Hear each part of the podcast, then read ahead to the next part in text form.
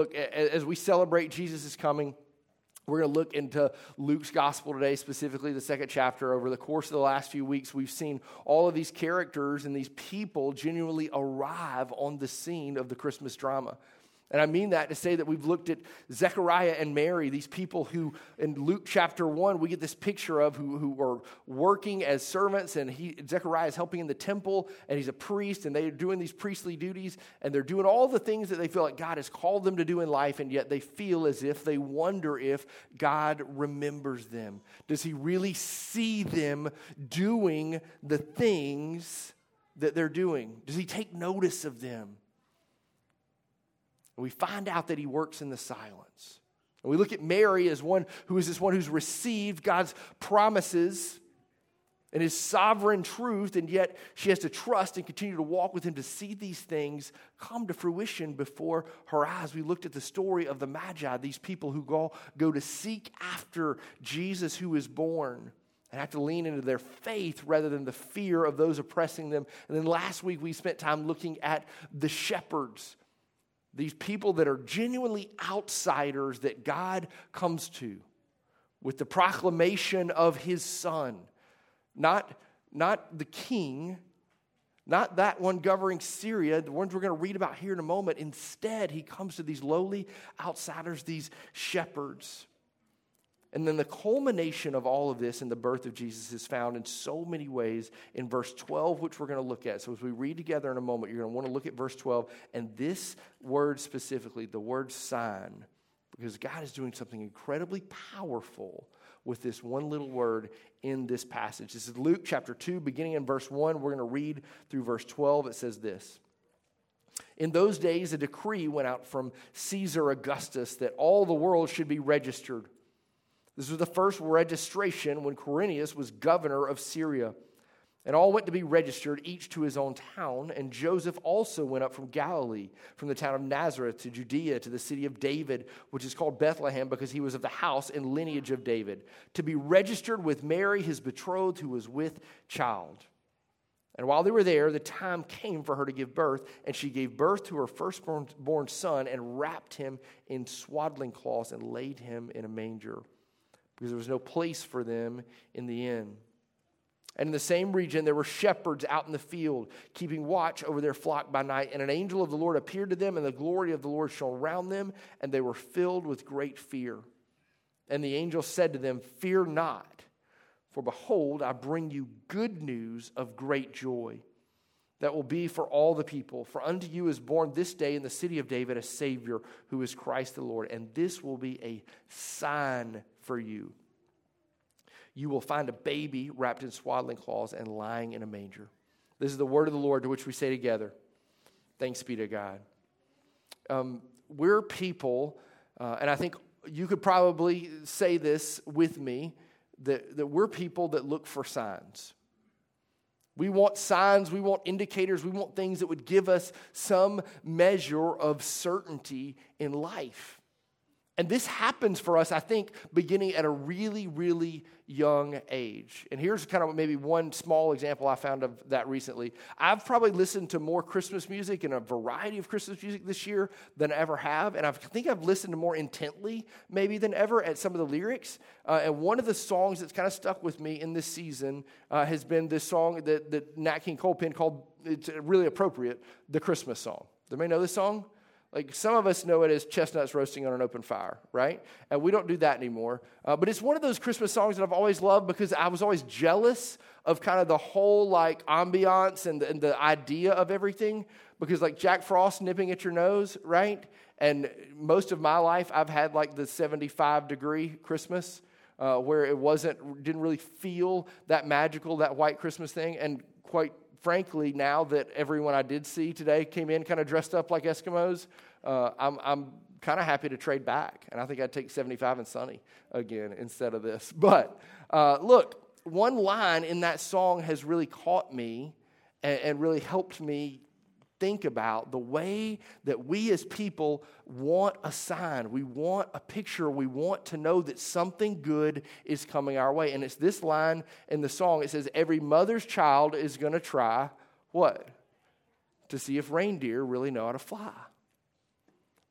When I listen to that lyric, it dawns on me that even from the youngest of ages, we're people that are always looking for something that's going to tell me what the future may bring. And that tells me a couple of things. One, that we're not certain of the future. And two, that we are so dependent and so desperate that we're looking for anything to tell us what's coming our way is going to be okay, that we're going to be able to make it. In this passage that we see today, there's a large focus in Luke's gospel on the word sign he's drawing our attention to something in verse 12. And particularly, these are words that come from the angels to, very specifically, even though they're for us, they're to, they're directed to these shepherds. These shepherds, who, if you were here Sunday, we, we kind of we were able to talk historically about shepherds. And I, I, my, my daughter was in a Christmas play where there were shepherds and they were dressed up and they were cute and it was adorable and it was amazing. And we kind of sort of see shepherds like that. Like when I think of shepherds, I think about a Charlie Brown Christmas right? These are the kind of images at times that come into my mind in the Christmas season about shepherds. But the reality is that the life of a shepherd was hard, it was dirty, it was not looked upon favorably. And quite frankly, these shepherds were outcast in society. They were pushed to and beyond the margins of social life and existence. They were people that ultimately did an agrarian task far away from the bustling city, important life of the rest of the world. They were genuinely outsiders. And the angels sent by the Lord come to them, not to Caesar Augustus, not to Quirinius, these famous and lauded people as a part of society, people who would be well known and had authority. Instead, the angels come to these shepherds who are in a dark time, a hard job, a long season, and gives them this proclamation and ultimately gives them a sign.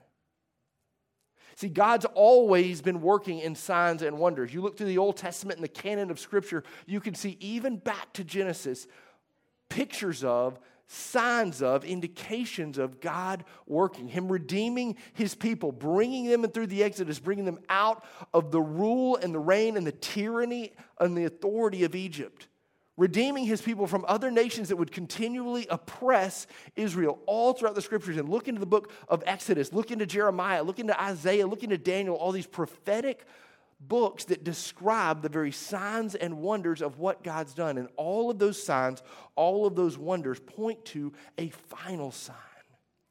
One final sign to come and proclaim God's rule, His dominion, His authority, and His mercy and His grace and his love. But the incredible thing that God does is he doesn't give a sign just as a picture of what will be, he gives the sign of himself. Don't miss this. Look into this is the only spot we'll really look at this afternoon. Verse 12. The sign is Jesus himself. This will be the sign, right? A baby wrapped in swaddling cloths and lying in a manger. The sign is the scenario that they're going to walk into this family with this woman who has given birth in a place that is precarious and not a normal place like an inn, but instead it's not just the scenario they see, but the sign is ultimately God Himself. In Luke's gospel, this word means an event that confirms or authenticates one's promise.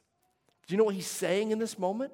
That Jesus is the very promise of God to save and to redeem us. The sign of God's redemption and faithfulness is not just what he will do, but it's how he does it. It's through himself, Emmanuel. God with us. He comes to us and He takes on our flesh. He lives in perfect communion with the Father, and then He dies and He sacrifices His life for us. He's raised from the dead so that you and I can experience, by the very power of God's Spirit, everlasting life through him. And here's the incredible thing about God throughout this entire story with all of these characters, with all of these people. God sees Zechariah and, and, and Elizabeth with their need. He sees them in the midst of their need and their barrenness and their loneliness, and he helps them remember they're not forgotten. He sees Mary as one who does not understand, as we read earlier, how these things can come to pass, and he consoles her by the promise of his word and his spirit.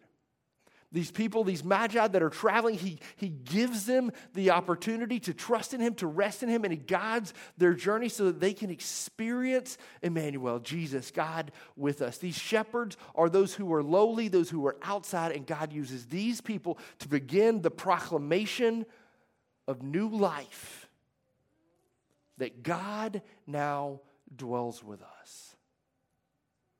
God comes to, He comes and He meets all these people. And if there's any indication that God loves us and wants to be with us and for us, it's this God sees us in our weakness. He knows that we're people who need signs. If you're anything like me, this is, this is what I know about you that God has proven his faithfulness to you again and again and again and again.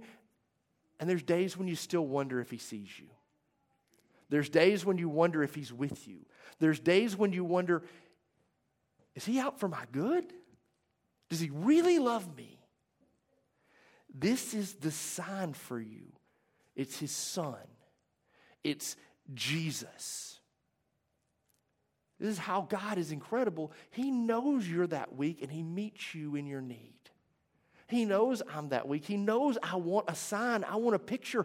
I want evidence. And He comes to me and He gives me the sign. You know what the sign is? It's His Son, Jesus. And it's for that reason I can have peace and joy and hope and experience love and mercy and grace. Not because of the ambiance of a season, not because of the weather, not because of the trappings, not because of the things we do, because God has given you and me Himself. He has given us His Son. The author uh, of Hebrews says it in this way, and quite frankly, he kind of says it like the way the Christmas song says it. This line at the end of the Christmas song, if you're familiar with it, you know, chest roasting on open fire, the thing we opened with, over and over repeated at the end is the words, though it's been said many times, many ways, what? Merry Christmas to you, right? It's a really simple set of words. But there actually is, I think, something really profound going on. Because what he's saying, the writer, is this is that it's been said to you countless times. You've heard people say Merry Christmas to you over and over and over and over. We all said it to one another today. Throughout the course of this month, we've all said it to one another. There are some people who like set up their tree and are saying it to each other like before Thanksgiving's done, right? We've said these words, Merry Christmas, to one another a ton, but what he's saying in this song is that you've heard this from tons of people over and over and over again. But what I'm telling you is, I'm saying this to you personally. I'm saying it to you in an intimate way. Merry Christmas to you. I'm proclaiming a message to you.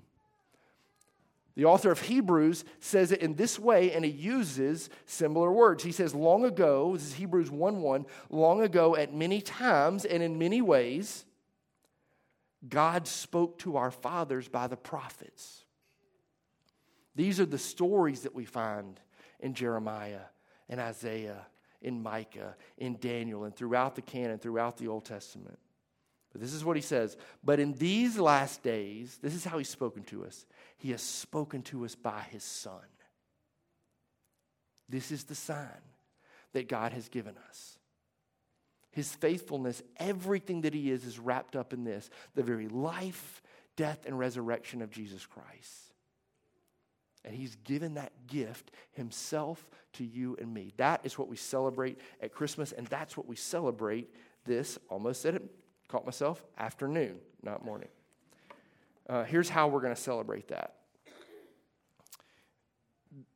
This afternoon, we have a sign set before us. And Christ has come, but He's also given us and instructed us with a physical picture of His faithfulness. It's this bread,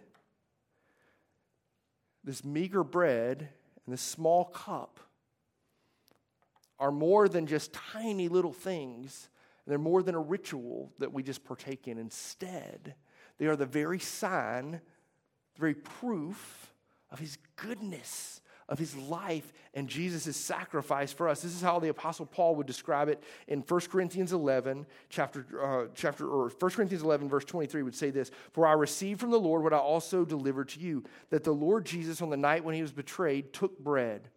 And we had given thanks, he broke it and said, This is my body, which is for you, do this in remembrance of me. And in the same way, also he took the cup after supper, saying, This cup is the new covenant in my blood. Do this as often as you drink it in remembrance of me. For as often as you eat this bread and drink the cup, you proclaim the Lord's death until he comes. The word of the Lord.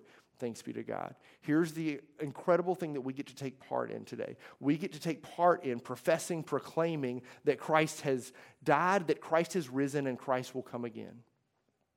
Just as real as this bread is that you eat, that you feel on the back of your throat as you swallow it, so real was Christ's body broken for you. Just as real as this juice is that you feel going down your throat, as real as it is, so real was Christ's blood shed for you. Blood of the new covenant that restores you, enables you to experience life in God through the power of His Spirit.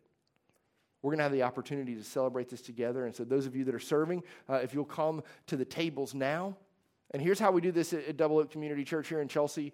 Uh, a couple of things we ask. Number one, this is a meal for people who have trusted in Christ. If you have repented of sins, believed in the gospel of Jesus Christ, the good news of his life, death, and resurrection for your salvation, then we would invite you to come to this table. And you don't have to be a member here. Uh, if you're visiting or you're with family, uh, you don't have to be a member here to do that. If you're a believer in Jesus Christ, please, we urge you to come to this table and celebrate communion. If you have not trusted in Jesus, if you have not repented, believed in Jesus and what he's done for you, here's what I would urge you to see that this is, this is not something you would want to partake in. It would, it would not really mean anything to you. It would just be a, a ritual type thing that you do. Instead, I would urge you to watch the people around you, people who come to the table and celebrate what Christ has done for them. And I would urge you to, to ask the Lord truly to reveal himself to you that you might believe you might see his goodness and what he's done in Jesus' life, death, and resurrection. And you come have a conversation with myself and one of our elders, one of our deacons, people that are serving these tables, one of our pastors afterwards. That would be my urge and plea to you. Um, here's the other thing we do about uh, communion here at this church. Um, every meal that I see Jesus partaking of in the scriptures, every time uh, that I see believers eating with one another, we all laugh and talk and kind of have a good time and the kids that are in this service already beat us to the punch, right? They know how to do this. They know how to worship. They're talking, they're giggling, they're laughing, they're having a great time. Uh, when you come to this table, you're going to see people that I hope are doing the same. And I hope you and your family or your friends or those you gather with at this table do it in a way where you just enjoy it. Come and celebrate. This is we can be 100% totally reverent, but we do not need to be somber. It's Christmas, for goodness sake. Let's celebrate what Christ has done for us. Uh, I'm going to pray for us, and uh, we're going to take a moment uh, to pray together, and then I'd urge you to come to the table uh, as soon as you're ready. All right?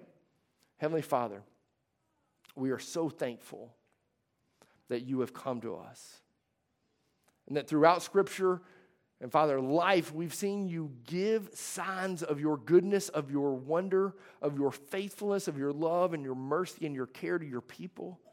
And God, ultimately, that is all culminated in Jesus, yourself, the very Son of God. You came for us, God, and have given us not just a sign pointing to one, but Father, the sign in and of itself, Jesus, your Son who has redeemed us. Father, I pray that as we celebrate together, as we fellowship together, as we enjoy and partake of this bread and this cup, Father, that we would remember and proclaim together, Father, that Christ has died, that Christ has risen, and truly this is a sign indeed that Christ will come again. Father, meet us here. In Jesus' name, amen. You come as you're ready.